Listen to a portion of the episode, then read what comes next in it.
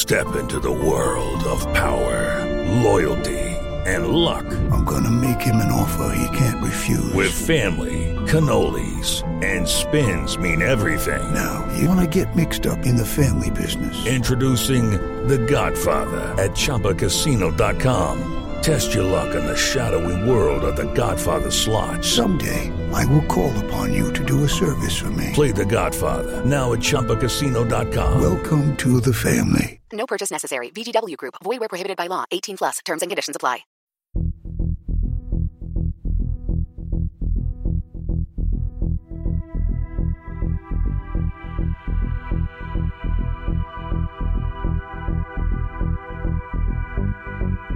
Welcome back to Series Regular, the Hollywood Reporter's all in podcast on genre television, presently focused on HBO's Watchmen. I'm Josh Wigler, your host here on Series Regular, and this week we are diving deep into Season 1, Episode 2 of Watchmen Martial Feats of Comanche Horsemanship, which is written by Damon Lindelof and Nick Cuse and directed by Nicole Kassell. Joining me to break it all down is my weekly Watchmen co host, a man with friends in high places, much like Will, the great Antonio in the Sky, Antonio Mazzaro. How are you doing, Antonio? Josh, I'm doing fine. Pardon me. I'm going to uh, pluck a nice juicy tomato off of this tree next to me and take a nice bite. And just squeeze out the juices onto the soil because that is uh, how liberal you can be with the with the beautiful fruits of your labor. You're using some uh, really interesting buzzwords there. Let's just let's just talk about the show, shall we? It's impossible not to use buzzwords talking about Watchmen, which we are doing here every single week on series regular throughout Watchmen season. We got a lot of really nice, kind feedback from you people out there. Thank you so much for listening in to our first podcast. A lot of meat on the bone, a lot to chew on. We've got a lot of the bedrock in place now, and we're really excited to start digging into the storyline proper. Antonio, there's a lot of Watchmen to get through here this week in week two of the series. Definitely. And obviously, as we talked about last week, the show is not holding hands when it comes to the source material from the comic. We will intersperse that as it is relevant throughout, but we're not going to be doing deeper dives on the whole setup of the comic book like we did last week. So hopefully, Josh, we're able to be a little more efficient this week uh, in our coverage of the moment to moment of this week's episode before we even get into the episode, just kind of big picture, uh, you know, we are a week into the world, knowing what Watchmen is, knowing what Damon Lindelof's vision for this series is. What are some of your takeaways to the response to Watchmen so far, just culturally from what you're gathering? I was very pleased. I, as I talked about on the first podcast, uh, the show is w- uh, walking a very high wire in terms of its ability to comment on race and race issues, and to not be exploitative, but to be in a position where people are learning or people are feeling without, as I said, without generating those feelings from real moments of exploitation. I think the premiere obviously had a lot more heavy lifting to do in that regard, but the show is not shying away from that. And I think as far as the way uh, Watchmen itself, a comic book dealing with these heavy issues in society, uh, I think it's very much in keeping with that source material. I like, for example, that we're not just covering one moment in time in Tulsa in 2019, that we're covering who knows how many timelines. We're going back to the 1920s. We're talking about some of these things that happened that were never corrected, that were never properly dealt with, that were never addressed. The show is making clear what would happen, uh, I think, in a lot of ways when people would, would try to address things like that. And the, the fights we have to be ready to fight uh, and we have to be willing to have if we're going to do the right thing uh, and stand up on some of these issues. So it's, uh, it's crazy that a show's doing that under the conceit of a superhero show, if you will, under the conceit of a prestige drama on HBO at nine o'clock. That's probably going to, you know, make us eat popcorn as much as be interested. It, this is not. Uh, there are plenty of shows out there, obviously, that are great in terms of the social commentary. Uh, to do it in in this uh, this level of show for HBO and for Damon Lindelof, I think it continues to shine through. Uh, that they're not going to shy away from that, and I think it's really really impressive that the show is is really just sticking with that. We're, we're beginning both episodes, Josh, by flashing back to the 20s, uh, or maybe even in this case before the 20s, which is uh, not what I expected from Watchmen, and certainly not what I expected from just thinking about the show in general. And yet here we are. Yeah, here we are indeed as week two of Watchmen indeed does begin during World War One. We are seeing the the origin story of the watch over this boy letter. Not on my bingo card for what we were going to be getting at the start of the second episode of Watchmen. A going back to World War One, but also to to get what I what I really thought was an unexpected origin story for this obviously this very important message that is connected to the to the young boy who we know is going to grow up and become Will uh, Louis Gossett Jr., the character that he's playing in the present day timeline. What did you think of this uh, this first scene set during World War One in Germany? Like you said, I didn't expect it either. It is uh, the the fascinating thing for me, of course, is when you see the origin of the letter, you see when the letter was obtained, uh, and then we have essentially a series of uh, voices reading the letter. We have Will Reeves as a young boy reading the letter. We have his father reading the letter. Uh, we have Will Reeves as an older man. Uh, you hear him reading some parts of the letter, and you just have to think to yourself, like the sentiments contained in that letter, while they were clearly manipulative and they were clearly geared. And keep in mind, this is written on behalf of a nation who will go on to do the things that Germany went on to do uh, in the 1930s and into World War II. And yet, you got to imagine that that young kid, young Will Reeves, carrying that letter away, having it be the last reminder of his father, he probably read those words thousands of times, right? And so, Yeah. was he influenced by those words? I, I'm fascinated to know did Will Reeves at some point, uh, the, as the letter said, you will find friends who will help you along. The episode ends with a literal show of his friends that he's talked about in the episode. Uh, I want to know are we going to see Will Reeves in Germany in 1930 or 1940? Are we going to see that lens of this show because of this letter? I, I, I think it's at least on the table, right? If you were to put money on it right now, do you think that every episode of Watchmen is going to open with some sort of flashback to a historical event, going further and further into the past, specifically Will's past? It's like one is something that happens and two's a pattern, right, or something. I don't know. It- three is a trend. If it three's a happens trend, next week, right? yes, yes, yeah. yeah. So we're looking that we're definitely looking out to see. We're a week away from that episode- answer, That's yeah. exactly right. Yeah. So two's a pattern. We'll see if three becomes a trend. All right. So in, in modern day, we see uh, we we pick right back up where we left off. In fact, we get it. Um, you know, we get it from Will's perspective this time, as Angela in her car is pulling up to the site where Judd Crawford is hanging from the tree, and Will has his flashlight, and Angela says, "Turn it off, or I'll shoot." She sees the horror. We kind of yada yada through it a little bit because we've really lingered on it already at this point. Uh, and she goes and she grabs Will and takes him to the car. And that's where we get the episode title Martial Feats of Comanche Horsemanship hanging in the air, uh, really stylistically. Uh, not exactly necessarily how they would do it in the graphic novel, but definitely feels of a piece with uh, the way that there would be these, these great quotes at the end of every chapter, every issue of Alan Moore and Dave Gibbons' Watchmen. I feel like the, the show is definitely playing around with that, but doing it in a way that is maybe a little more conducive to the television medium. Even still, just having these huge, hanging, big, blocky, yellow, beefy letters uh, hanging in the air. You know, it's just it's just a lot. I mean, these are mouthful. Uh, these titles: Martial feats of Comanche horsemanship, a killer for headlines. I'll tell you. Listen, not my job, but I understand yours. Uh, and Tough- I, gig. sure. I'm sure. I, I like though, in a way that the graphic novel doesn't do it, but maybe in a way a show like Ozark, for example, does it. When you see the the big beefy yellow letters hanging in the sky here, you're immediately starting to wonder how's that going to tie into the episode? Because you remember last week, uh, it's summer and we're running out of ice. Had you uh, been some Oklahoma stu- student, if you had been a student of musical theater, you might have realized that Judd was going to die in that episode because you would have, Right. would have that's a lyric from Judd is dead. And and when he introduces himself as Judd, oh no, like we're going to go there. So I'm immediately on alert. Like where where are we going to see martial feats of Comanche horsemanship? Uh, much in the way that I am when I watch an episode of Ozark and I see an image with images from the episode, and you're wondering like, oh, when am I going to see a wheelchair on fire? Like how's that going to happen? I'm wondering like, what are the martial feats of Comanche horsemanship I'm going to see? Uh, and then we come to find out it is uh, it's much more subtle than that in this episode. Maybe. Yeah, we'll, we'll call it out when we get there. It's definitely something that you can dig into. Yeah. So Angela and Will are going to go to um, uh, Milk and Hanoi, the the bakery. Great play on words, by the way. Yeah, this is like right out of uh, the Good Place. I love it. Yes, yes, really good. So Angela's going to take Will back to the bakery. She's going to make him a quick, uh, quick cup of coffee in the officially the world's greatest mom mug. Who are we to dispute the great Regina King earning that status in the world of Watchmen. He's got pills on him, he's got the paper on him. She puts all of that away. She goes deep into the depths of her own chamber uh, and leaves Will behind.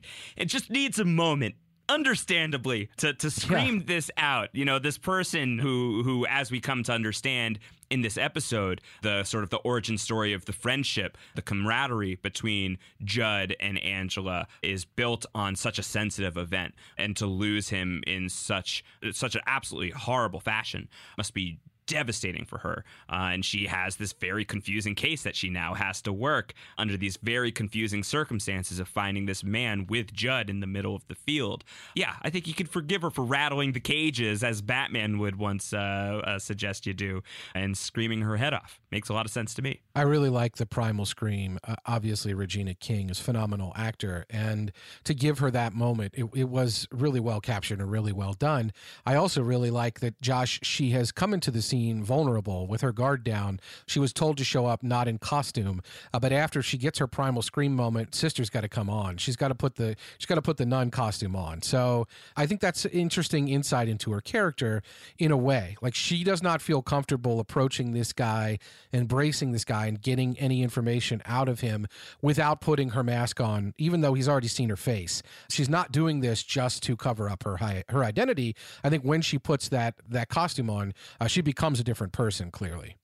Well, that's a theme in Watchmen. There's, you know, from Rorschach's perspective in the graphic right. novel, he's often talking about how Walter Kovacs is the mask and the Rorschach ink blot mask, that's his real face. He talks about how I put my face on. Even in this first episode of this series, Judd says to Looking Glass at one point, Could you put your face on uh, so that he can stare at himself in the mirror mask so he can tie his tie? So that's definitely very much in play. And I totally agree with that read that there's something like comforting about becoming Sister Night and it's like you know really you're you're stepping into a persona. It gives you maybe an extra level of confidence that she doesn't have in the moment outside of it. Certainly if she's uh, spiritually aligned with some of the other masks of the watchmen universe uh, she comes back. It takes the exact amount of time to make that cup of coffee as it takes to for for angela abar to get into sister night gear which i think is very impressive turnaround time. Definitely. She has a damn fine cup of coffee too i'm sure. I'm sure. Uh, no sugar for the coffee rorschach would be mad. Will Reeves not thrilled about it either. Some bakery, he says, uh, right. there's no sugar for the coffee. and then they they engage a little bit of a of a of a war of the words. Uh, war of the worlds is coming later on in the episode, but a, a little wordplay, a little yeah, skirmish here. Pointed that, repartee.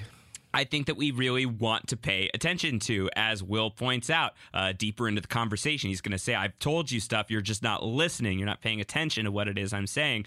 So, Antonio, perhaps we should pay attention to the conversation that is at play here between Angela and Will. I think we should. Uh, so what do we have? He he basically claims he says I'm the man who strung up your police chief, uh, which yes, we don't repeatedly, uh, which repeatedly, repeatedly which this. I don't think we think is the case. Do you think it's the case?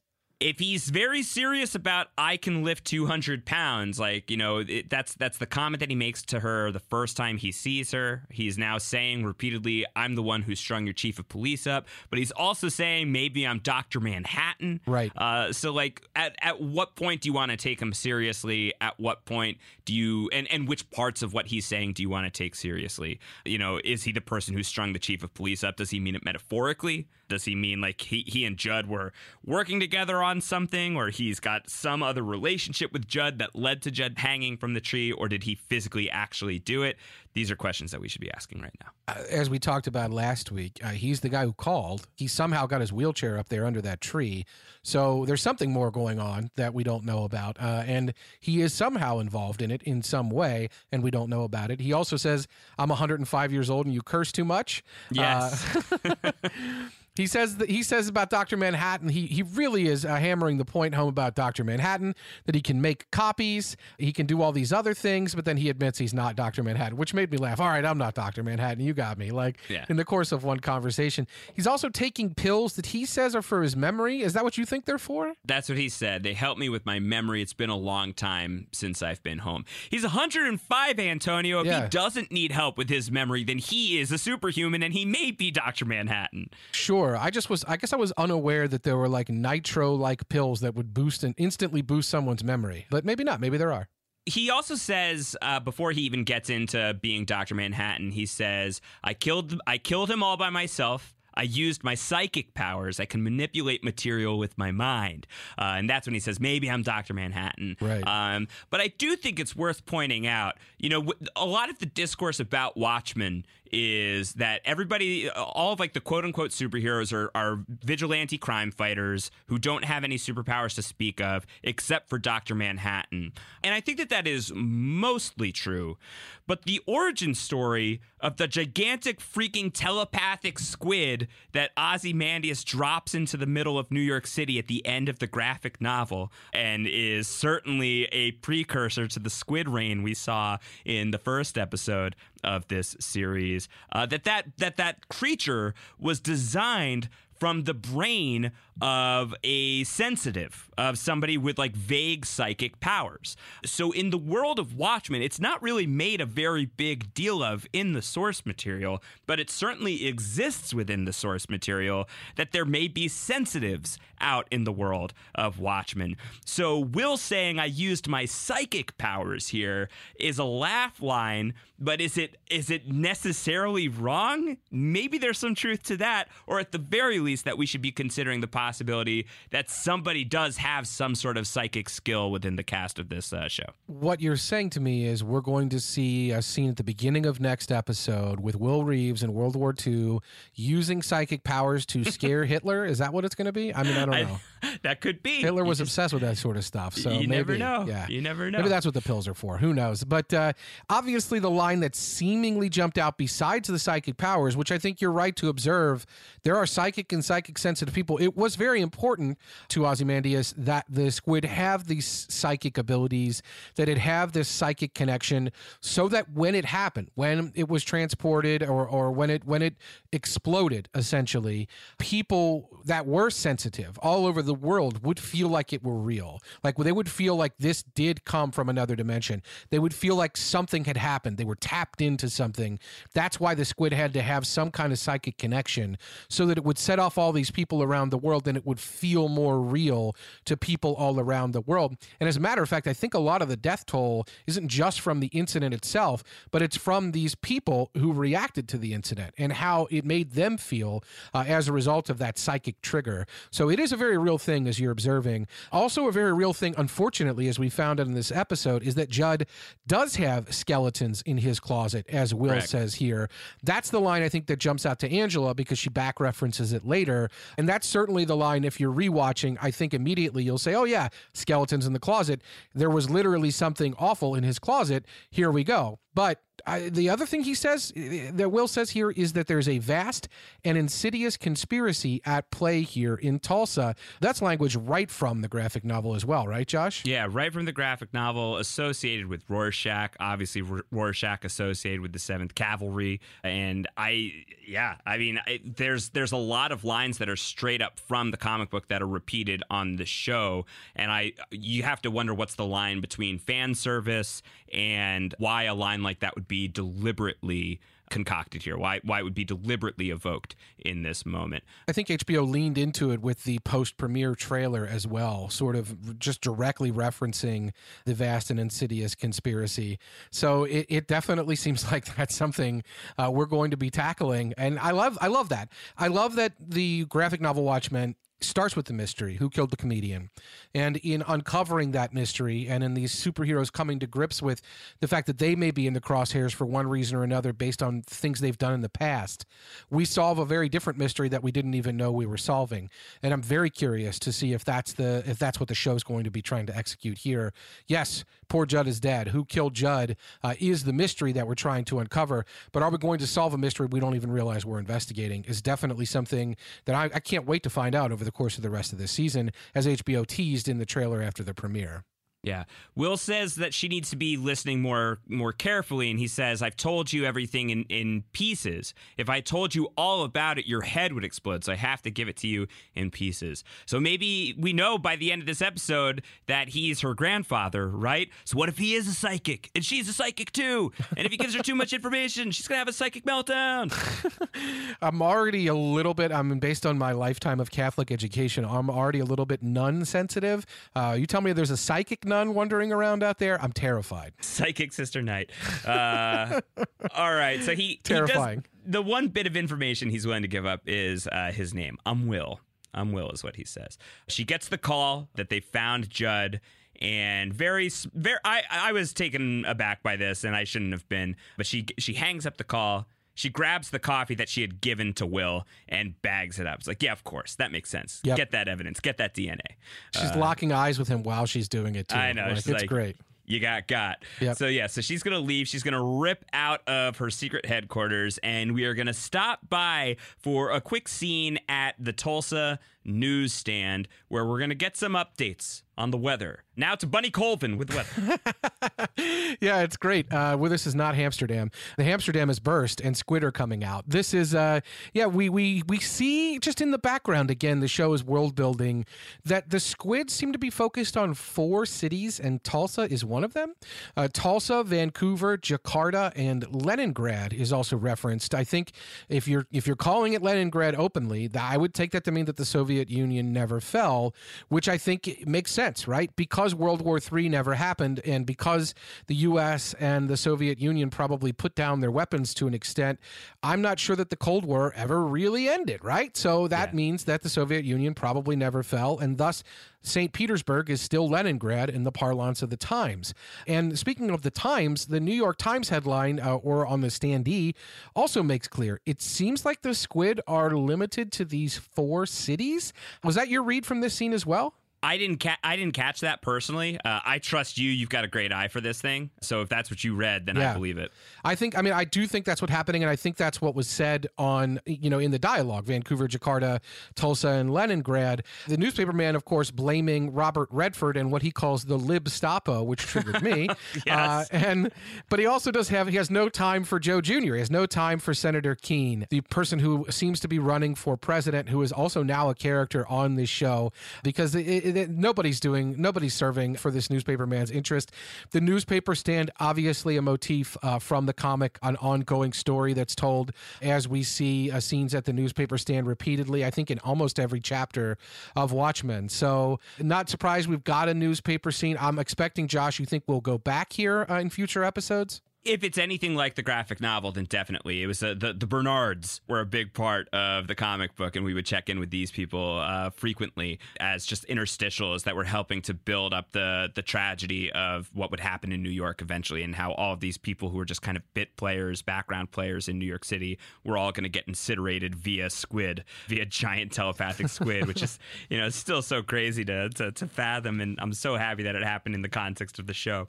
But yeah, so I, I think that we'll go back here. Uh, you don't cast Robert Wisdom, who's such a great actor, in this role unless we're planning on seeing a little bit more of him. Well, Uh, and so he's uh, sharing his wisdom, if you will, with a person who comes and buys some newspapers, and he says, "Like, do you really read all these papers?" And she says, "Yeah." Like, it basically indicates yes.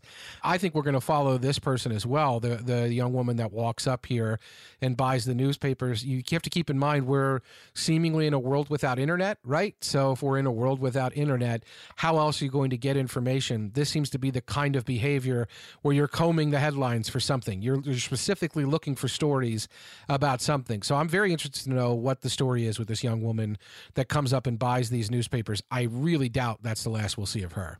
All right, so Sister Night is going to show up at the scene of the crime as if nothing happened, as if she's finding out for the first time.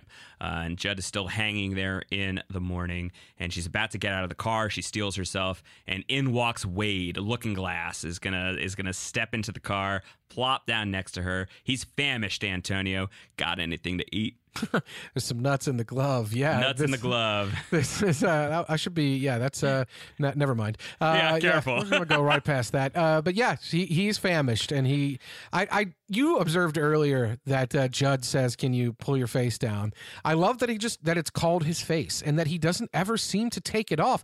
Later, when he is again eating at home alone, he doesn't take his face off. Right. He just lifts it up so he can eat. You talk about a melding of character and person. I think LG, I think Looking Glass uh, is a person who it's really hard to draw the line uh, between where Looking Glass ends and where whoever's underneath that face begins. He, I don't think, even knows at this point. And true to form, he begins an interrogation scene almost instantly with Angela here. He does say something I think that is easy to dismiss, but if he's speaking on behalf of the people who write the lines that he's saying, uh, he says the cavalry would be obvious. And I do wonder if uh, it seems obvious that the cavalry is who strung Judd up. I don't think that's the direction the show is heading in because it is too obvious. So I was happy to hear him acknowledge that right off the jump here, that it's obvious that it's the cavalry. So it's probably someone else. Right. I mean, Watchmen is built on false flag operations, as Right. as they're referred to in this very episode. So for that to be what is involved in Judd's death uh, would make a lot of sense. Got to, of course, be suspicious of the cavalry, and they don't seem like great people, Antonio. They definitely Uh, do not. but were they responsible for Judd's death? Maybe not. Maybe we should be looking elsewhere. We shouldn't rule them out, but we should definitely be ruling other people in. Looking Glass says that Judd suffered. Uh, it sounds like it was a bad death. Yeah, LG's bedside manner horrible. Uh, Not I mean, great. yeah, obviously a police officer, and so it all feels very technical to him. But then, Josh, why is he crying under there? That's what he says. She says, You're a cold mother effer glass. And he says, Then why am I crying under here? And so much of this scene and so much of this character is reminiscent of Rorschach from Yes. the comics, who is just who is a cold mother effer, who is somebody who who wears his mask as his face, does see the world in black and white and in really, really harsh terms. And Looking Glass seems to have aspects of that for sure. But Rorschach wouldn't be wouldn't be crying over the death of a, of a comrade. I don't think anyway. I think that Rorschach would be crying over an injustice. But I think if that's how you want to look at it for a Looking Glass, that he's crying over an injustice, then that would be in line with Rorschach. But the way that he talks about it seems like he's really traumatized. I think it, it would strike me that Judd Crawford was a beloved figure here in Yes. Tulsa, probably a legendary figure. It seems that he and Angela are really the, the lone survivors of the White Night, which we're about to get a flashback to. They must be considered, you know, uh, in fairly heroic stature within the Tulsa PD. Uh, so to lose Judd and to lose him like this and to lose him at a moment where tensions are so high that this will shatter even a man like Looking Glass. Definitely. Oh, shattering the looking glass. That's seven years bad luck. I It, know. it is. Uh, I, I like that they found a way, as you're observing, to have a Rorschach like character in the show, considering that the cavalry is so odious and so hateful and so horrible. And that video of the cavalry from last week's episode is so terrifying and so upsetting that I, I don't think that Rorschach was only that in the graphic novel. There were some aspects of that with his character, the the darkness or the things you could lean into, although this clearly amplified and gone in a very strict racial direction with the cavalry. That obviously is not who Rorschach was uh, in in every sense of the palette. Uh, but I like that we're getting some of the other shades of Rorschach and, and some of the other parts of the palette with LG, with Looking Glass. I'm, I'm really happy they found a way to have this kind of character in the show, asking whether Judd was acting strange. Was he drunk? Was he high? Sounds like quite a party. Uh, and then he does get a dig in, we find out in the episode uh, later. He says, Your kids? Like when Angela said, My kids were there. So he's not exactly uh, the most tactful guy or the nicest guy in the world, even if he maybe does have some care about him uh, and he is upset about what happened with Judd. So at this point, a moth falls out of the sky. Uh, The Mothman. As happens in the world of You know. Watchmen. Yes, uh, the Mothman being a, a hero from not the prophecies of the of the Mothman, but the Mothman being a hero in the world of the Watchmen back in the Minutemen days, I believe. And clearly, we are seeing that technology is in use here for what are we calling them? The Motherazzi. Uh, these- Yeah, that's good. I like that. these uh these Motherazzi who are here flying into the crime scene to take some photos and uh Red Scare really gives one of these guys the business. Your boy Red Scare. You love this guy. Yeah, he's great. And it, it's funny because it is almost cartoonish in nature, even though he is bashing the guy's head into the ground. It doesn't, it's just not nearly as violent as what we see later when Hooded Justice bashes someone's head repeatedly. This is almost like he's he's pie facing him into the ground and he's just shouting at him like, I'm not a Nazi, I'm a communist. Like it's really I, I love Red Scare. It's really great. My question for you, Antonio, considering that we know that masks often come with their shares of, of uh, falsified identity to, to back up the fiction, do you think that Red Scare is actually Russian, or do you think that this is a full Russian persona concocted by uh, a, like a Tulsa local? playing Red Scare. I know you had some questions about the accent. The Yeah. actor who plays Red Scare, Andrew Howard, is Welsh, so that could that could certainly partly explain it. But would it explain things even more if it turned out that Red Scare like grew up in Nixonville or something? Yeah, he's a Tulsa come Cardiff uh, Soviet. Yeah, this Yeah. is what I want. No, uh, th- this is. Uh, I love that. I really hope we do find out. like we see LG at home, and we see his home life, and it's solitary, and it's TV dinner on a tray, and it's not taking his face off. Uh, but we also know that Red Scare has got the sugar face. So I would love to know what Red Scare's story is. Uh, did he escape from Leningrad? Uh, is he trying to just strike fear in the hearts of the bad guys by seeming Soviet? Is this an accent? I, I can't wait to find out. Maybe, yeah. I like I like the idea that he might actually be from Wales. Like that's that's my favorite part so far. Maybe. That'd be really fun. All right, so they all cut down Judd Crawford, and as Angela's kind of hugging him down, we flash back to the White Night when Angela is hugging Cal, and he's very excited. He's got a huge present under the Christmas tree. It's Christmas a few years ago. We're we're getting close to midnight, uh, getting close to being officially time to open that present. Angela does not want him to cheat.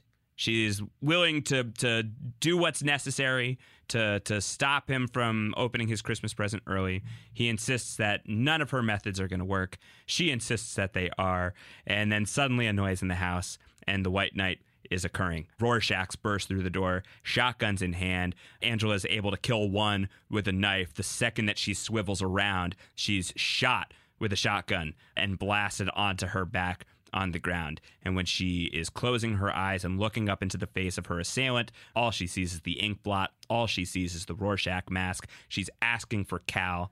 And then she falls asleep. And then she wakes up and she's in the hospital. And there's Don Johnson. There's Judd Crawford. There's Don Johnson. Yeah. Antonio You know, feels like we're we're missing some big information here. It feels It, like. it definitely feels like that, and I wonder if I if I pass out, will I wake up in the hospital and Don Johnson will be there? And if he One were, can only hope. One can yeah, only if he were, I'd feel like, uh, well, I, I didn't make it. Like this is uh this is some like international assassin type thing. You're in the good place, Antonio. Yeah, Don Johnson is here. Uh, Yeah. Old Don Johnson. This, uh, yeah, this is. It's funny, right? Because Don Johnson is there, and and Angela doesn't say like, "Why am I not dead?" Because the fact that the person in the Rorschach mask who came in, the second attacker, if you will, sees the other attacker dead on the floor and doesn't shoot her is obviously something that we have to consider why. I'm sure we will find out eventually who this uh, second Rorschach was uh, and why the trigger wasn't pulled. Uh, was this somebody she had previously known? Josh, what else happened? What happened to Cal in this scene? Uh, he seemed to get out of this unscathed, which also gives me questions about the second attacker. I, I just, uh, meaning like, why didn't why didn't he have a confrontation with Cal? I, I don't know ultimately those answers, obviously, and I'm sure the show is expecting us to be asking them. But it is interesting to me. Not only did we not see what happened to Cal, but we also don't have Angela saying to to Judd, like, "How am I here? I, I should have been killed." Uh, so I'm wondering, uh, what did she know, or or why didn't she? Maybe she maybe she blacked out and she doesn't remember anything that happened. Uh, she's asking about Cal. Cal seems to be fine. So I just don't know. I, I don't think we have the full picture here. We're going to get it at some point. We're going to get the 1201 scene, and I'm I'm certainly interested to see specifically what was involved there. Why why was someone else under that mask? And part of the reason I'm interested is because in this scene with Judd, we of course find out that the White Night has happened. The media is dubbing it the White Night. There were 40 coordinated attacks of all the police force across Too town shy of the really unlucky number. too shy of the really unlucky number, uh, the life, the universe, and everything. She does not know the full details. She asks about her partner. Her partner and uh, her partner's spouse were killed in bed. So that's a thing that happened. Like they're dead. Their children, uh, Topher and the two girls, who we obviously now know are Angela's children that she has adopted from her partner, they were spared. They they lived, but many people did not. Everyone has quit the police force. Judd himself, Josh, was attacked, but made it out alive. And you'll forgive me for wondering now that we know this guy has skeletons in his closet and a perhaps sketchy past. Like in the graphic novel Watchmen, where these coordinated attacks on superheroes, in the case of Adrian Veidt, were fake. His attack was fake. He hired somebody to make it look like they were attacking him so that all of the attacks would seem to be part of a thing and that the suspicion would be shifted off of him. Does that make you wonder, Josh, considering that's in the DNA of the novel, if this is something that happened to Judd? Was Judd actually attacked, or was he in on it and he had to make it look like he was attacked so that he would not appear to be part of it? Yeah, to be honest, I'm kind of reversing course on the poor Judd is dead after what we see in his closet. Right. Uh, so, so, you know, not to minimize it, like I, I'm now immediately very suspicious of anything with Judd, and yeah, like I, I think about to toss it back to another one of Damon Lindelof's stories. There is a certain event that takes place in Lost where it appears that a series of murders have occurred from uh, one person potentially being the perpetrator, but we know better and we know who the actual perpetrator is. And to to to create that ruse, the perpetrator shoots themselves in the shoulder to make themselves look like uh, it's all like, oh, how could I possibly be involved? Uh, I was I was victimized here too. So it's a very easy. It's a flesh wound, right? Like it's very right. easy for for Judd here to be like, yeah, I, I just got out of there barely alive myself. So yeah, am I suspicious of Judd in this moment? Absolutely. I wonder how suspicious Angela is. I know we still need details on what happens to her after she's staring into the eyes of the of the Rorschach who shoots her during the White Night. Is she intentionally withholding something from Judd? Is it something that she genuinely does not remember? But as far as Judd goes, at this point, given the big reveal at the end of the episode with him, yeah, I'm I'm highly dubious of his uh, potential culpability with uh, with the White Night. Yeah, it's just crazy that the Rorschach does shoot her, maybe by mistake, maybe on accident, and then doesn't finish her off. She obviously doesn't seem to know Judd well. She knows him as her captain, but they're not on a first name basis. He says, you know, call me Judd and she doesn't tell him anything like that, as I pointed out. So the whole thing is shrouded in mystery, and I don't think Judd's role in it should just be accepted as the story that he tells. That said, I do feel like he was being sincere when he said, I let you down. That felt like a very sincere moment to me. So, like everything else, as we're talking about, it's probably a lot more complicated than just black and white. It's probably a lot more complicated than some clear answer. There's probably a lot more in play here. His wife apparently works for a very powerful senator who's going to be running for president or has worked for that senator at some point. So there are a lot of these connections here that make you wonder what's above it all. Like what is going on that we don't know. And so I'm not saying Judd is Kavalry. I am it's saying hover, there's definitely a hover vehicle of some kind. It's a hover vehicle above that's us. above it. That's exactly what I was hinting at. Uh, yeah, I'm not saying he's Kavalry, but I am saying there's something more to this. I think. Okay, so she and and Judd, this is their meet not so cute. Uh, this is uh, the beginning of a very important relationship for both of them. And Angela's reflecting on this in this moment, and she's she's obviously having a lot of emotion about it. I think if she thinks back on this memory later, given what she finds out at the end of the episode, maybe thinking a little bit differently. But we go back to the present. Uh, they they've gotten Judd down. Uh, the coroners take him away. Red Scare wants to go to Nixonville, where the cavalry is, and he wants to he wants to bust some heads until somebody talks. Sister Night does not agree. Let's stop. Let's take a breath. And, and Red Scare is incredulous. Uh, says, "You, you don't want to beat the Yeah, beat the blank out of these blanks. You love beating the blanks out of these blanks. That much Uh, is indisputable. a great line from Looking Glass. And so eventually she relents. They go to Nixonville. It does not go well. To the surprise of nobody, that this attempt to round everybody up, to get them all to go quietly, does not go quietly. People are throwing bottles. Soon people are throwing punches. Sister Night ends up uh, watching out for Looking Glass and kicking the kicking the blank out of uh, one of these blanks, uh, the way that she loves to do so much. So yeah, she she does that. She gets back into the car and she needs to have yet another moment. She needs to take a breath, uh, and that's when she sees what's on her dashboard that she's almost forgotten about. Uh, there's there's peanuts in the glove, but there's coffee on the dash, uh, and she's got the mug, and she needs to do the DNA test. that is something where she she clearly is reminded of what the what the real thing on her plate is and that she's got a different role in this she also didn't really want to play a role as you're observing and it was it was joked about but i think that it underscores the nature of that scene and i do think that if it hadn't been the the Nixonville crowd, if it hadn't been the people that we've already associated with the Kavalry that we see as white supremacists that we're painting with a broad brush here, I think we would have obviously reacted much differently to scenes of police brutality. Uh, and I do think that's a show that the that's a that's a feeling that the show is looking to engender here. Uh, they don't lean into it, but I I think that those are the questions and the, and the points that the show is making in a subtle way especially via someone like Angela, not feeling great about going out uh, and just immediately beating and rounding up people who probably, some of them may know what was going on, they may not, but many of them probably don't. Uh, many of them are probably uneducated, they don't know better.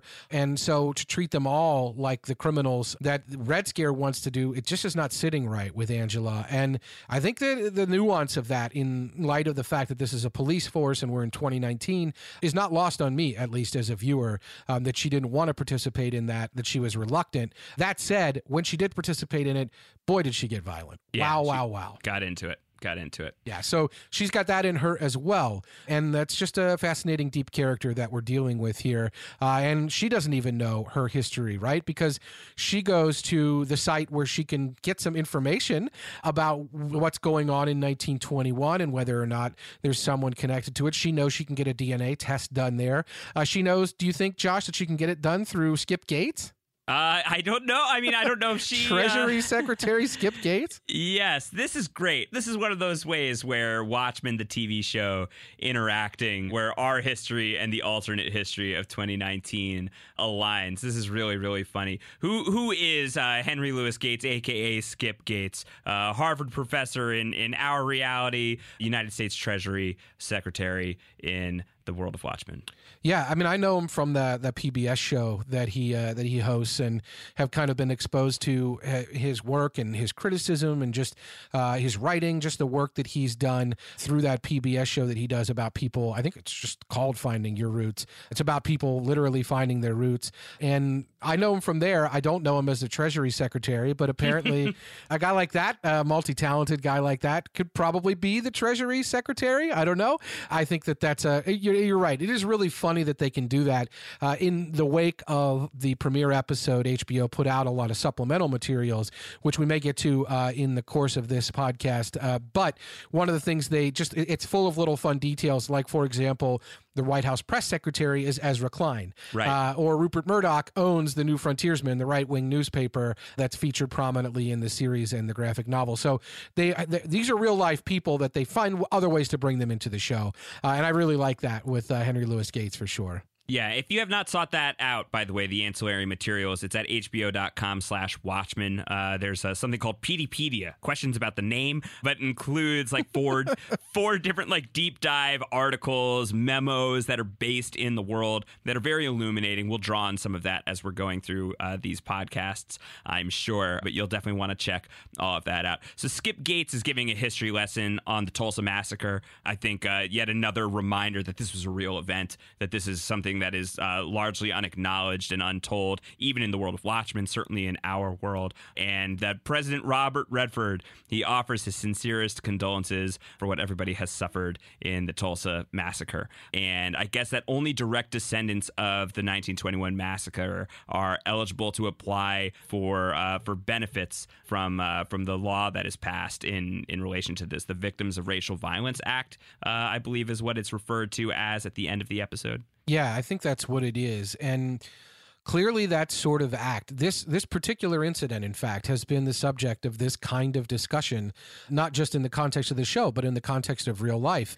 And certainly america's just great stain uh, of slavery has been an issue that people have talked about uh, the need for reparations. I i'm certainly not the most uh, educated person on that subject but i i know that it is a very significant study and that that poverty that was created as a result of people never being equal uh, was never correct and certainly in this particular incident, which targeted wealth, uh, which specifically targeted people uh, who had succeeded and who had built up uh, property and, and wealth specifically, uh, to have that taken away from them, uh, it makes sense that in the course of a, a alternate universe or an alternate reality, uh, someone would want to find some way to repair that breach. And that's certainly what this represents. and obviously, there are people who are not happy about that. We see the protesters outside. We've seen in both episodes now now people derisively talking about what they call Redfordations, uh, reparations from Robert Redford's government, seemingly, and this is a very clear representation of it. And I think it's, uh, I like I said, it's an issue that that it needs to be talked about uh, in the context of our real world. So I'm not shocked at all that uh, a show that gets an opportunity to tell a slightly different version of our world uh, would stick their neck out, especially when they're talking about these subjects, uh, and have that. It also reminded me a little bit, Josh, of Miracle, Texas, from The Leftovers. Uh, just this kind of like a, a center here where where things are happening in the background and you're not exactly sure everything that's happening. There's holograms. We see just a lot of people tapping into things, and seemingly they have cataloged everybody that would have been affected by that massacre and are looking to uh, find ways to bring them to make them whole again. And I don't know that Angela had an inkling that Will Reeves would have been connected to that. I, it certainly didn't seem that way to me.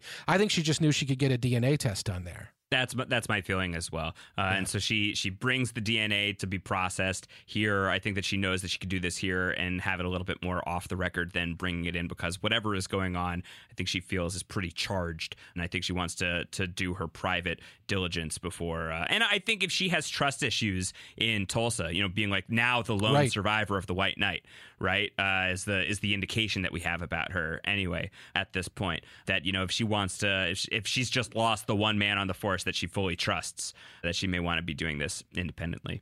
So she's going to go home and find a wild beaver on her porch. A Jim Beaver has arrived.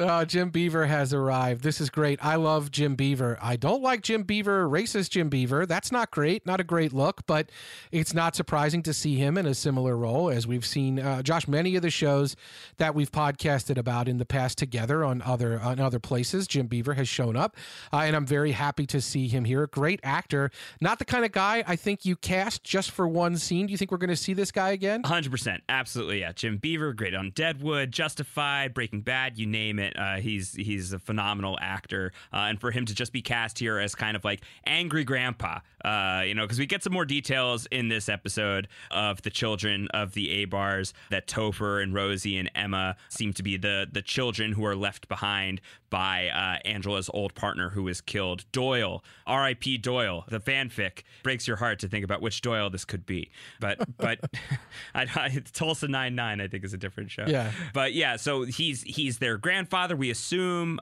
and he's here for his uh, his daily visit. He's not being allowed in clearly because Cal knows that this is a very sensitive day. Uh, that things are that are uh, are a little more intense today than usual. So she wants him to take a rain check he says, "I'll take a real check."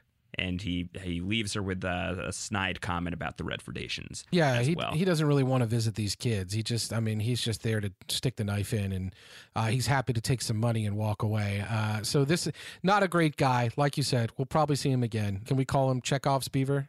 I think Chekhov's beaver definitely fits. Yeah, you don't mount a beaver on the wall uh, well, there's a taxidermist in the first ep- in the first act, and then not have it uh, become Jim Beaver in the third act or something. I don't know. I think that's close to the same. Okay, all right, uh, yeah, and then Cal is inside. You said Cal doesn't want to deal with it. He's playing around with the kids. The costumes. Cal is a, a white sheet ghost. We've got uh, we've got a pirate, and we have an owl. Yet another owl in connection to the night owl. So I mean, we that seems. Is it even Halloween? Is that what's happening? Happening here? I think that they're just playing around. Yeah, uh, just, just costume dress up. Pirates are really popular in the world of Watchmen, as we have said. Yep. Owls, as well, certainly have a certain level of notoriety in the world of Watchmen. I'm not so sure about the ghosts but it seems like the sheets have yeah, some not great. Uh, powerful imagery uh, in great. the context yeah. of HBO's Watchmen. Yeah, and I don't. I mean, I don't know that there's any connection to Cal. Uh, I hope not. Cal did seemingly disappear from the incident with the shooting, but uh, whether or not there's some greater story, the only reason I mention it is his character seems so nice and so subservient and so willing to just let uh, Angela run the house, uh, which is great, and it does seem to serve them well. Uh, I would certainly want Angela running my house, but it just seems right now like this is a this is a nice guy and a nice guy only, and I do wonder if there's some more layers there. I doubt it, but it is something that the the triggered me because it triggers me later in the episode. Really just in a couple of scenes here. So Angela and Cal are going to talk about what's going on with the Judd situation, with the old man. So clearly Angela has filled Cal in on everything. Must have been a very uh, elaborate uh, message to send across the pager. now, since Yeah, we know they, they- don't have cell phones. That's what I was wondering about. Like how you said he knows it's a sensitive night, and I'm like, does he? Like I, I do wonder like how They're talking about the old man. on. Yeah, I do wonder how a lot of this communication goes on. Yeah. So she says he he says he's Doctor Manhattan. He says he can't be Doctor Manhattan. He can't be human. He's on Mars.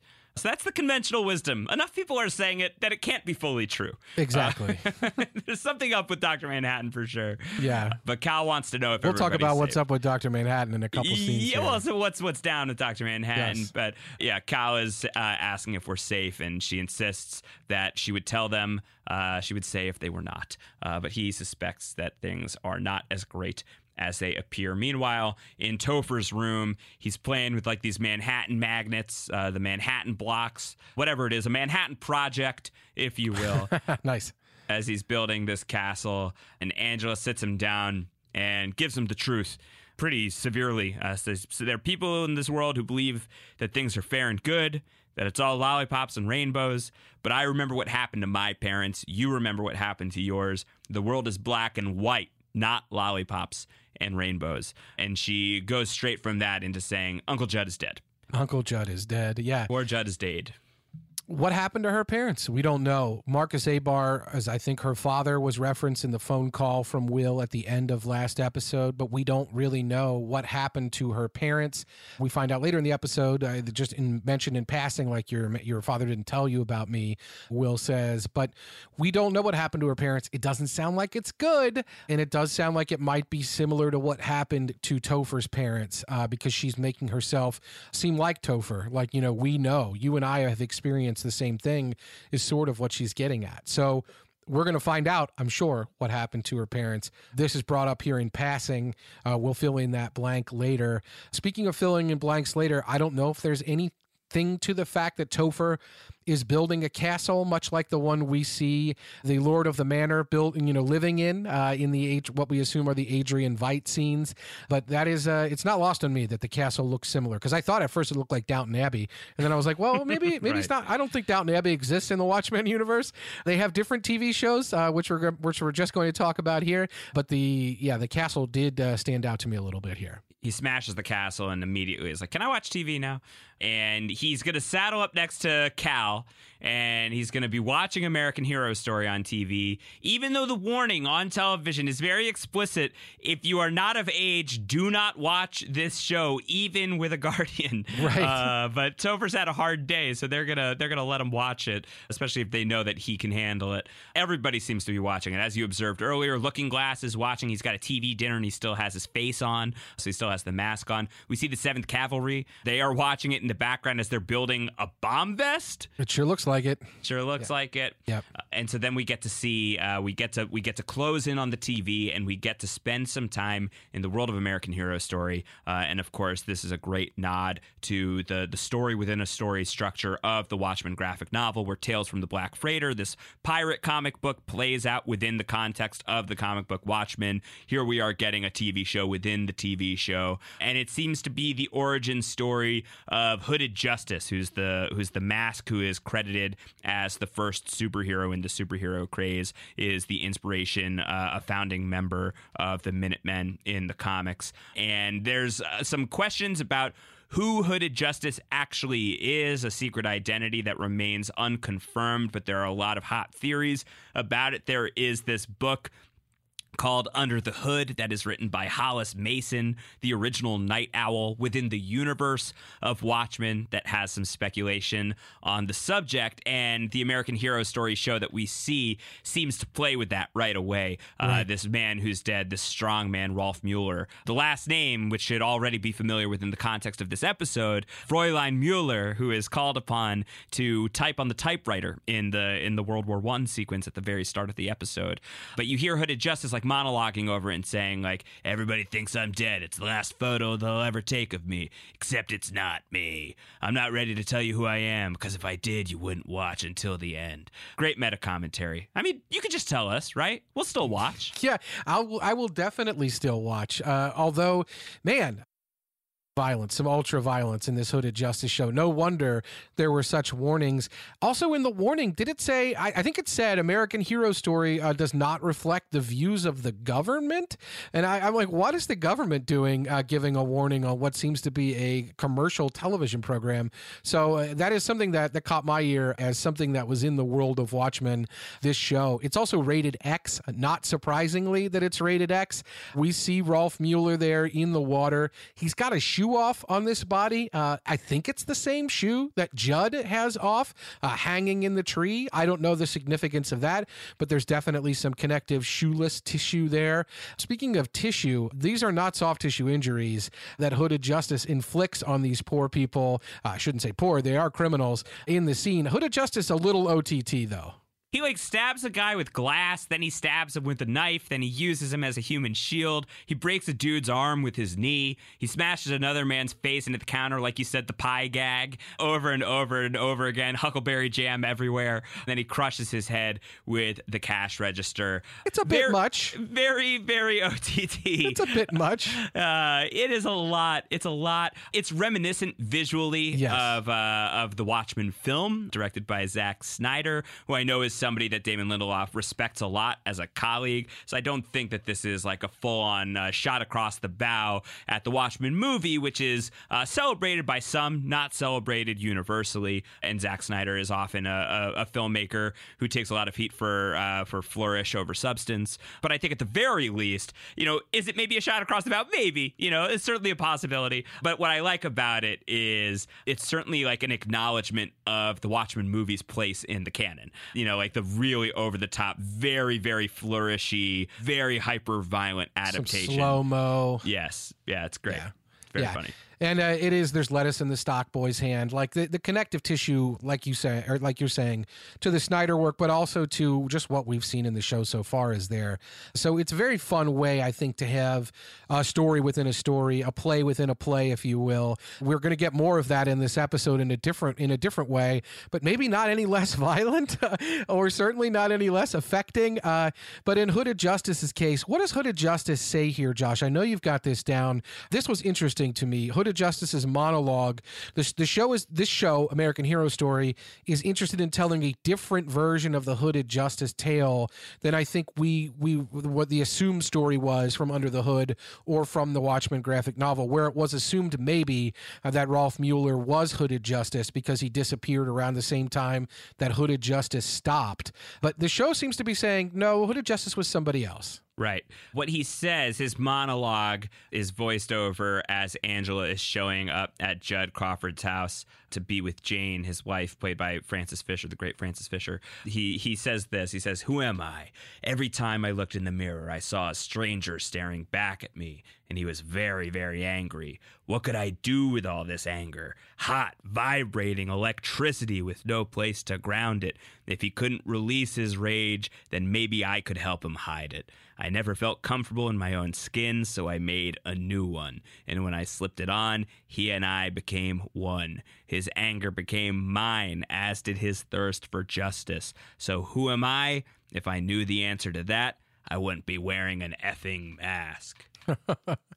well, what's great about that is that it's repeatedly asking the "Who am I?" question, and if we were going to answer it only the Jean the Valjean context, of it all, the Jean Valjean, yes, exactly. Is it Russell Crowe under there? You think? No, um, no, no. It's Hugh Jackman. Yeah, it's Hugh Jackman. Sorry, my mistake. My mistake. I didn't. You didn't say Joe Bear. I, I apologize. Javert, yeah. Yes. Uh, no. What I would say is, if we're going to answer that question in the context of our show, timeline wise, Hooded Justice seems to be beginning work in 1938. The character that we know who would be age appropriate is Will Reeves.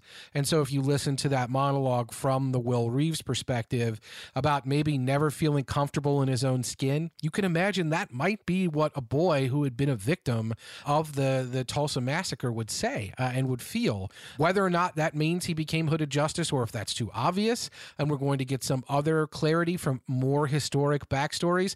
I don't know. But I think that's something that people probably will be tracking very closely uh, as we proceed through these episodes at this point, because it makes a little sense. Uh, I mean, Will Reeves himself is wearing a hooded jacket, uh, and he's wearing the same red as Hooded Justice or similar in in the con- in the context of the episodes.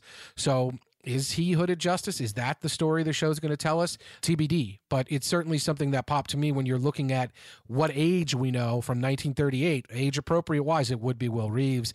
And it would fit, I think, with him maybe being hero obsessed. We see the young boy watching the Bass Reeves segment at the beginning of the show. I don't think it's an accident that we see black and white horses or that we have a story that seems to be saying that, you know, a sheriff or a, a police officer could be bad, uh, which is the story that was being told in that silent film at the beginning. And so if that's linked up, then it makes sense that maybe a young boy who was obsessed with heroes might want to become a hero himself, but might feel the need to cover his face to some extent. So TBD but definitely something I think we should track going forward.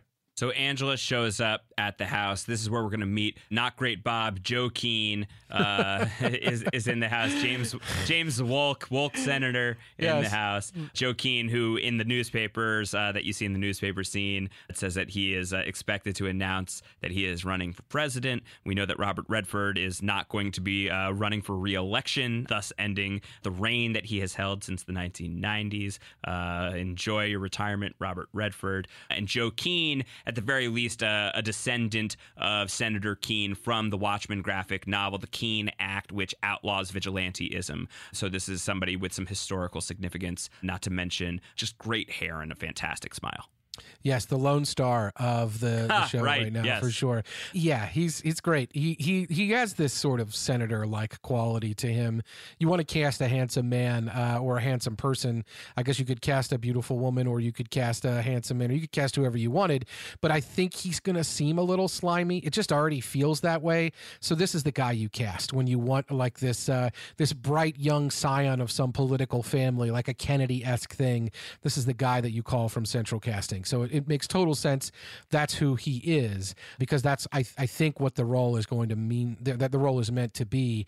We also find out, as you pointed out, that uh, that Judd's wife uh, had previously worked uh, for or maybe still does, according to Senator Keene. Uh, the language isn't great there, so I I don't know uh, if Jane is is going to still be working for Senator Keene now, or if there's more to the Jane story. But definitely uh, marking that because look, things are never as they seem and we find that out with Angela here. Angela faints to the ground as though she's overwhelmed with it all. Right. Uh, it, Jane takes her upstairs to the bedroom to to relax. It seems like, uh, and when she relaxes, as soon as Jane leaves the room, Angela's eyes snap open, and it was a faint. Uh, it was a faint faint. It was a fake faint. She is ready uh, to investigate. And are those night owl goggles she has? Yeah, it seems so. Night Owl from the comic book has all sorts of sweet gadgets. If Rorschach is really kind of like the like the detective, like the take no prisoners form of Batman, then Night Owl was the one with all the gadgetry and the secret layer and and all of that. And the two of them worked in close concert with one another, so they were kind of like a two headed Batman. The ancillary material that we have referred to already, the Peteypedia stuff that you can find on HBO.com, gives us a little bit of information as to what's going on with Night Owl in the world of Watchmen. Uh, it says that Dan Dreiberg, who is the man who is uh, the second Night Owl and the Night Owl we know best as Watchmen fans, was apprehended in the mid 1990s, I think 1995, alongside Laurie Blake, who is uh, the former Silk Spectre, then going by the name The Comedienne in honor of her father, I suppose. Uh, we know that Jean Smart is going to be playing Laurie Blake. She should be coming up here any minute now.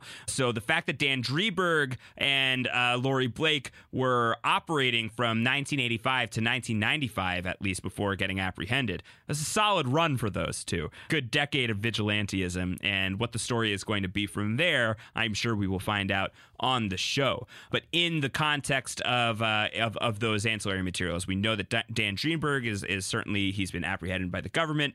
Damon Lindelof has said in a separate interview with IGN that the government has appropriated Night Owl's technology, hence why we're seeing the owl ship in the first episode, and hence why we are seeing here Angela Abar has access to these goggles, these like, you know, super amazing X-ray type goggles that Night Owl used in the graphic novel. It would appear that his technology has been uh, boosted far and wide, wherever he is potentially not being the beneficiary of this material anymore. They're very useful unless you want to find true skeletons in someone's closet. And I guess then they're very useful as well, but you might not like what you find.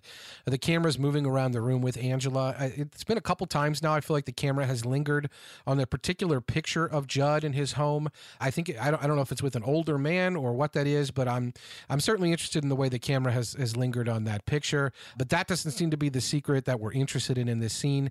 Uh, the secret is unfortunately a full Robe with a police badge on it, Josh. We are not surprised at all, obviously, that there would be white supremacists in the police force. There are white supremacists literally in every profession in the country. But it is very shocking and upsetting to see it just, it looks like a person, and it, it's very upsetting to see it in the scene later on in the episode when Angela comes back to the bakery and she's gonna, you know, be pressing Will, like, did you put that in there for me to find? Because it was really easy to find. Are you trying to like mess with me? Unfortunately, like, uh, hard to imagine. Like this, as Will outlines, he's like, I'm in a wheelchair. Was it on the second floor? That'd be pretty hard for me to get into. Uh, yes. He's also kind of like saying like the skeletons in the closet wasn't the clue. it's also right. is also what he says. He's like that wasn't really. I didn't mean it literally. So maybe we should be reading more closely at the other other things that he said. But yeah, I mean, the the reasons for him having it, what does it represent for him? Is he in league with 7K? Did they kill one of their own? All of these questions are worth asking, and it certainly makes you look back at uh, a character who, after one episode, and this was the power of Don Johnson's performance, you were so sad to see him go. Uh, yes. Uh, you were you were devastated to lose Judd by the end of the first hour of Watchmen, and now seeing a, a Klan robe in his closet it's it's like your first reaction is horror your second reaction is like well good riddance and then your third reaction is like so what's the story and i'm looking forward to finding out feels like a weird way to turn that phrase, but I'm very interested now. And Angela very clearly is really upset. Uh, and she just storms right out of the house, at which point we linger on a piece of artwork that is hanging on the wall at the late Judd Crawford's home. And this is a, a painting that uh, has, uh, I guess, a couple of different names to it. The What I found on the Smithsonian, Comanche Feats of Horsemanship, is what I saw, Antonio. Yeah, and I saw on I think the artist's own website uh, or website dedicated to the artist the actual full title in a different form Comanche Feats of Martial Horsemanship. So, regardless of what it is, this is definitely the shout out to the title of the episode, and it's painted by a painter who was famous. I think, uh, as as we talked about previously off air, we talked about how this this painter was apparently famous for painting Native Americans. Uh, in some people's eyes, uh, they were seeing for the first time through these paintings, and whether or not he played up a lot of what was going on or not, I think seems to be in discussion here. But the actual martial feats of horsemanship here that are being displayed uh, are what were described as the Comanches riding on the side of their saddles, sliding off their saddles and riding so that their horse was essentially a shield and still being able to use weapons uh, while they were riding down low in the saddles like that. This particular painting also has a white horse uh, and dark horses in them, like we saw in the uh, silent film at the beginning of the first episode. So the imagery connects. Do you find any other connections to the the title of the episode or what we see in the episode overall? Yeah, and George Catlin is the name of the artist. If you want to look into it any deeper, yeah, I think the the move. I, I mean, you you could see it in the painting of of this soldier who is just like uh, throwing himself down to the side of the horse, and the motion that it that really translates from the painting. That that is a horse in motion as he is you know gripping him from the side, and he is able to to duck behind him. It makes you wonder like what was Judd hiding behind? You know, what was what was the horse for Judd? How has he been shooting potentially hiding behind something? Uh, certainly, this is going to transition us to the Lord of the Manor, and we're going to see Jeremy Irons' character on horseback. And if he's who he seems to be, then you know there he's been riding behind. Uh, he's been using a very different animal as a shield for the last little while. So I think that that feat of horsemanship, the very impressive skill of being able to hide behind something while still slinging arrows is something that is uh, a pretty natural metaphor within the world of Watchmen. For sure, and this is a, this is a guy as we transition to the Lord of the Manor, whether he's Ozymandias or whether he's Adrian Veidt or whether he's just a crazy old man. Uh, clearly, he is up to something that that are feats that are great feats of something. His Uh, horse grown- is named Bucephalus. Bucephalus, uh, associated with Alexander the Great. Ozymandias obsessed with Alexander the Great. So there's there's other Alexander the Great references here. The Gordian knot. the Gordian knot of it all, right? Yeah. So is he is he Ozymandias or is he Gordian knot? I don't know. He's growing tomatoes on a tree. Adrian Veidt, known for scientific advancements and doing things like that. So it is very much in character that he'd be doing something crazy like this. We don't know where he is. Uh, Adrian Veidt lived in Antarctica and had uh, this, this weird like bubble that he lived in that he exposed. And Karnak, he, yeah. he he disappeared from Karnak, right? He is gone from there. One of the supplementary materials is an obituary, a write up of uh, everything that uh, after Veidt was declared dead, what we know or what is popular mythology about Veidt, what people believe about him, his role in the world. Uh, and so he is missing, presumed dead, like we talked about on last episode. And again, like we talked about on last episode, it is not clear exactly what time these scenes are taking place in the context of the story we're watching in Oklahoma. Are these scenes before it? Are they after it? Are they occurring at the same time? How much time is passing? Because what we see uh, as we go inside the manor here is we see the same cake as we saw in the first episode, but this time there are two candles on it. Uh, we see the same servants, but this time they have lab coats on, and we hear about the same play that we only heard briefly mentioned and we saw him working on in the first episode. It is now being staged and seemingly being staged nightly. At least I don't think this was the first staging of the play that we see in this episode. I don't know. Hard hard to say. Either way, it seemed like it was the one that was really riveting for Jeremy Irons. Uh, Yes. he seemed he seemed gripped. He was yeah, very into it, right? Yeah, he you know before it he uh, he blows out the candle. He's he's done with the cake. He wants everybody to get into into place. He asks Miss Crookshanks when is a lie not a lie. The answer is when it's acting. He wants real tears tonight. And uh, Mr. Phillips is going to say, "I require the watch that I gifted you as a prop."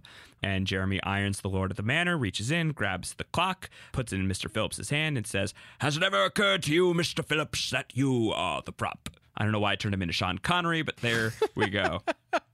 then he says, Oh, "All man. right, dimwits, on with the show. so great. And then we get the show. The show is a loose, stylized, played up retelling of the Dr. Manhattan origin story directly from the graphic novel as we I know it. Yes, I have I have a story about this up at thr.com slash watchmen right now if you want to read more, some great quotes from the people involved in the scene. Watching this, Antonio, as somebody who has never experienced Watchmen before, must have been so confusing. Yes. Uh, but watching this as somebody who has experienced Watchmen before and has experienced it recently, you know, rereading the graphic novel again very recently, I was so delighted with the ways in which this is close, the ways in which it is highfalutin. But like the, the you know, this is Janie, this is this is John Osterman's original girlfriend. That they they had this moment, they were drinking beers. He left the thing back at the intrinsic field generator, uh, which is a line he stumbles over in a really great way. I've, I, I interviewed Tom Mison about this, and he talked about how much fun it was to discuss the idea of like what is bad acting, like how do you do bad acting well, uh, and like how do you perform. Uh, he said as opposed to when what he tries to do, which is good acting badly, which I think he is giving himself too much flack. He did a fantastic job here, but he goes into the field generator, and Janie comes back, uh, and she's saying, "I can't bear to watch. I can't possibly see this." That's very true to the account of it, according to Doctor Manhattan in the graphic novel. In so many ways, this uh, this is so fantastic. If you go back and you read the Doctor Manhattan chapter from Watchmen, this plays phenomenally well. But I'm sure it's really fun to watch, even if that's not stuff that's immediately on your radar. It, I I can't imagine, right? Because not only are we getting a literal burning alive of a human, or probably not a human, as the case may be, but something very human-like. We're getting also uh, all of Doctor Manhattan here, directly from the graphic novel. A hilarious shout out.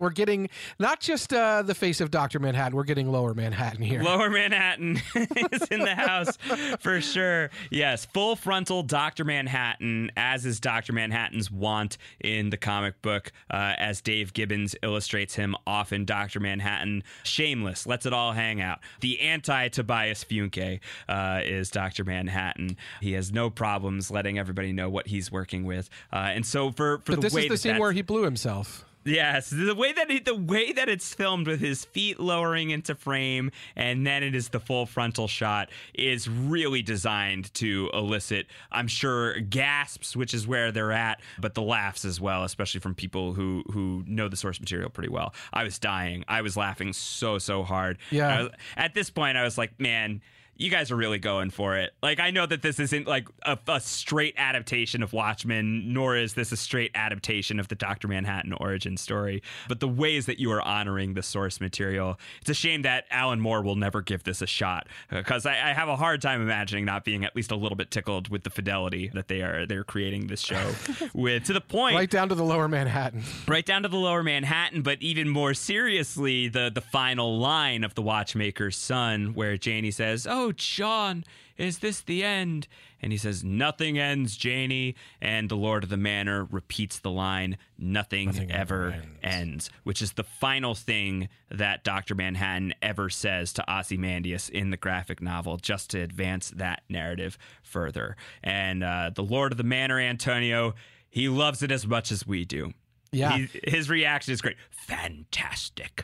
Bravo. Bravo. Yes, it's he's so- transcendent. He's so pleased. I mean, he wrote the play. He, see, he theoretically created the people that are in the play. He blew up the little TNT box with such glee.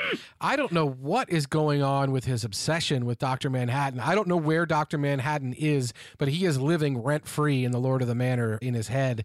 And it's just fantastic to see. What is not fantastic to see, however, is the burned up body of Mr. Phillips. It's just, that was not a special effect. He really got burned. That was not acting. He was screaming as he burned to death. That was real. It was real. And all of these people who are wearing hoods, they remove their hoods, and it's just like an army of Phillipses and Crookshankses. So are these robots? Are they clones? Are they all just uh, twins? Just like uh, like hundtuplets. I don't know what you would call a number of that size. Yeah. Clones make some sense, right? Because maybe if he's cloning them from an individual source, they just get progressively dumber, uh, like Right. in Multiplicity, like the fourth Michael Keaton. Hi, Steve. Uh, yeah, yeah. I'm not going to say the other lines, but yeah, that is uh, exactly like that. That's probably where we're at here. Copy of a copy of a copy of a copy. I think that's good. Robots could also work. Maybe it's a copy of a robot, which could be even worse. Right. Uh, but yeah, we're we're we're definitely Phillips and Crookshankings our way through this. But one of them is named Montrose, although Not, not anymore. No, Montrose is the new Mr. Phillips. Yeah, that's great. The new Mr. Phillips. Oh. Uh, so it, I guess is- that means next time they perform the play, he's going to get burned up. I I guess so, which is bad news. But he seems to take the job with uh, he, he accepts it gladly. Uh, Yeah. So the dimwits uh, comment certainly certainly resonates a little bit more now. But it, I mean, it's horrible. It's terrifying. Uh, I think we do get real tears from Miss Crookshanks in that moment. But it is also very funny, and it also seems to be very inspirational for the Lord of the Manor when uh, he he he pries the the watch from poor Mister Phillips's uh, cold dead hands, and uh, Miss Crookshanks asks, "Has it stopped, Master?" And he says, "No, Miss Crookshanks, it's only just begun." So whatever is coming next, this man is uh, he's So good. feeling he's feeling it. So Uh, good. One of my favorite scenes of 2019. Yeah, so great, Let so alone great. on Watchmen. It was just marvelous, absolutely marvelous, transcendent as, as well. It- it is transcendent, uh, and it's the sort of thing that if it were on any other TV show, would be one of the most ridiculous shows, probably of the series. Uh, and Yeah. is it possible, Josh, considering what's next, that this isn't even the most ridiculous scene in the episode? Maybe. I mean, there's ju- just a lot of stuff where it's like, okay, and then a hovercraft shows up and drops a gigantic magnet down and picks up the car and leaves. Like, I mean, like these are things that like you just like you, you dream about and then you put them into reality. is very very funny. Uh, Yeah. But but we leave the we leave the manor and we go back to to Milk and Honey. This is where Angela's going to corner Will. Will has apparently just been hanging out. He went out. He got eggs. He's making eggs. Making eggs. He's the egg man. Maybe he I don't know why he he he loves eggs. I don't know how he got out either. That does not seem to be a thing that Angela is very taken aback by. I certainly am. Uh, he let himself out of handcuffs and then came back because they had some talking to do. He also didn't literally mean the skeletons in the closet, didn't Right. literally mean in the closet like we talked about. He talks about how he can't go upstairs. And then he says, uh, the key line here, well, if it's any consolation, I would have been rescued anyway. I've got friends in high places. And indeed, he does, as we'll see in just a moment. But before we see that, his timer goes off. He has a he has a clock that's about to go, and as soon as it goes off, Angela gets a phone call, finds out that Will, the name that she's identified as, is eligible for the Victims of Racial Violence Act. Uh, she is a beneficiary and also has two relatives that are known in the database. Uh, and if you say the names, we can look into that and, and let you know. So Angela on the hunch. It's like she's feeling the force. It's like she's a psychic, Antonio, and she knows. Oh my Uh, gosh, psychic nuns are back. You can't They're you- back. You, can't put this in the world and have it not pay off. Now I'm scared. Psychic sister nun. She says Angela Abar into the phone, and the phone spits back out that Angela Abar is Will's granddaughter. Uh, and it's as if Will knows exactly what she has just learned. Uh, and he says, So your parents didn't tell you anything about me. And he reveals why he's here. He says, I wanted to meet you, and I wanted to show you where you come from. And TBD, right? Because he's not around to do that by the end of the episode. No, he's Uh, in a hovercraft. but- he's but in a we do- vehicle that is being magnetized away via some sort of flying object. Yeah, I don't know that the I want to show you where you come from. That's the line that makes uh, Angela want to take him in for real and arrest him for real. And so she goes to do that. She starts to put him in the car. He's looking up into the sky uh, as she is doing that, and it's not clear why. Uh, and then it immediately becomes clear why his friends in high places. Unbelievable. Unbelievable. Yeah, an Eggman by the Beastie Boys kicks in. just just a great needle drop. There have been some really amazing needle drops on Lindelof shows over the course of uh, the years, but certainly in the HBO era uh, and the leftovers and now Watchmen. Great to see that that's intact. Going to Eggman by Beastie Boys is just such a it's just a great smash to credits uh, Yeah. for a, a really exciting second week of Watchmen. Definitely. Uh, and just like I said, a show that with that end scene, and certainly uh, the, the end scene from the previous week, I think it's just making you wonder, like, where the hell are we going? What is this show doing? And it's doing a lot. It's doing it really well. It's entertaining the hell out of me. And we can go, we can smash cut from lower Manhattan to uh, hovercraft with a, with a car strength magnet and a 105 year old man uh, being lifted away. That's Watchmen. That's Damon Lindelof. That's uh, just fantastic. I'm, I'm so happy to have this show, and I'm and I'm just thrilled that it's not just existing, as I said earlier, on those levels. That it is actually, uh, in its own way, commenting on a lot of what's going on and using the medium of comic books to tell, I think, a different story, or much really in the way that the comic- story, yeah, yeah. a really important story, and I think in the way that Watchmen was interested in doing. Uh, and so I just the, the the graphic novel, and I think that I I just that's a really uh, it's it's something that is just as worthwhile as all the bonker stuff that's happening. Probably more worthwhile in in another show, but maybe even more worthwhile in this show because of all the crazy stuff that's happening. Right? It's it's the sort of thing that's maybe going to be a little more popular. Maybe more people are going to to to access this, and as a result, more conversation will happen around these issues. And I think that's great. Uh, so just ac- across the board, Watchmen is doing really really good work for me. Yeah, I think you and I are very, very satisfied with it so far. Any quick hits before we close out? One that I know we glossed over quickly, we had mentioned it kind of loosely, is in that American hero story sequence. There is, uh, before the big, uh, the robbery fight scene, the Zack Snyder inspired scene, there is a boy who is, uh, who is huckstering papers that say alien invasion is a hoax, which is clearly a War of the Worlds shout out, and also a thinly veiled shout out to uh, the, the squiddening uh, that, Yes. that Ozymandias cooked up being a hoax as well. Yeah, definitely. And I, I highly recommend uh, the PDP of it all, like the Peteypedia. People read the supplemental materials that HBO is putting out uh, after these episodes. Last week's uh, episode, create. There's only four of them linked last week, but there's a lot of material there. I'm sure that as we go on throughout the season, there's going to be more value uh, that we can tap into and we can talk about here. Some of the the really funny stuff throughout this, uh, like we talked about, the White House press secretary was Ezra Klein. That's mentioned there. The uh, Surgeon General, Josh, is Doctor Oz. oh yeah, Doctor Yeah. Oz, Surgeon General. Listen, it's not a it's not a utopia we're dealing with here in the world of Watchmen, is it? No, no, but what's interesting, of course, is that the graphic novel had a lot of its own supplemental material that wasn't part of the main story that was presented between the chapters of the graphic novel, uh, and it did fill in a lot of the backstory, uh, whether it was the story of heroes from the early 30s to the 40s, 50s, and 60s, to uh, information about the characters that we were reading about uh, and seeing in the main course of the graphic novel. So it seems like that tradition will continue to be the case as well uh, with the supplemental stuff from HBO. So there's definitely some other good stuff there that I would recommend people check out if they're interested in that sort of thing. For example, I know we talked about last week that it was they were celebrating the Lord of the Manor's quote anniversary. Well, there is an anniversary with the Lord of the Manor mentioned in the supplemental material.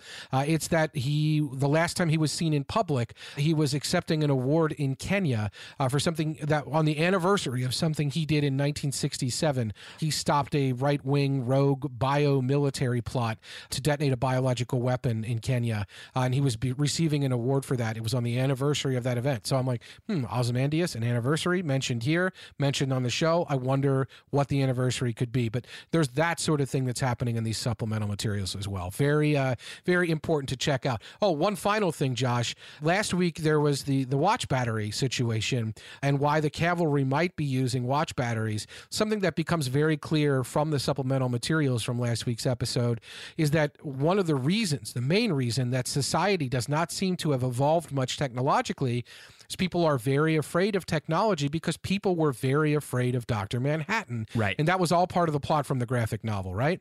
Yeah, absolutely. Yeah, I mean, there's a there's a plot that's concocted as part of the the squidding that uh, Ozymandias needs to deal with Doctor Manhattan and get him out of the picture, and so he starts this very uh, highly fabricated rumor that people who are exposed to Doctor Manhattan are getting cancer. So that is causing people a, a lot of alarm. There's also in reaction to the squid's arrival, people assuming that that has something to do with the with the rise of technology. So in the ancillary material that Antonio is referencing suggests that a lot of the uh, technological advancements that are made in that era onward in the in the 80s into the 90s into the 2000s just didn't happen. Uh, that people like kind of looked at technology like the devil. Like if we keep pushing down in that in that direction we risk opening up more portals to squids. Uh, so we, we got we got to dial it back. And one internal memo that is on HBO about uh, that's like told from the perspective of I believe it's a it's a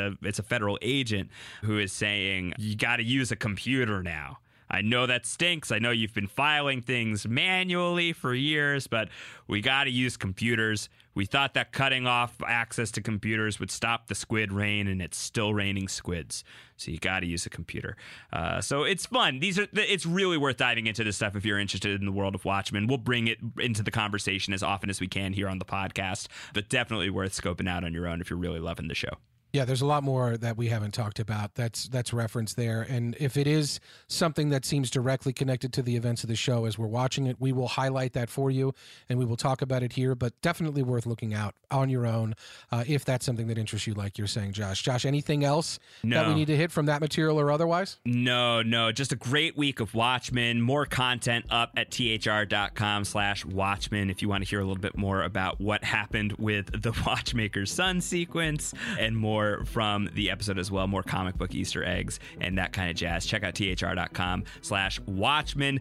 We want your feedback for these podcasts. You can send that our way, series regular at thr.com. You can also tweet at us. I'm at Round Howard. Antonio is at AC Mazzaro. Two Z's, one R, correct? Correct. Hasn't changed. My name has not changed uh, as I go along. In the in the week since we Right. last spoke. I might. I mean, I might change it at some point, but not right now. Not right now. Uh, subscribe on your podcast app of choice and leave us your ratings and reviews. We will be back next week talking about episode three of HBO's Watchmen. Thank you guys for listening. And until then, TikTok.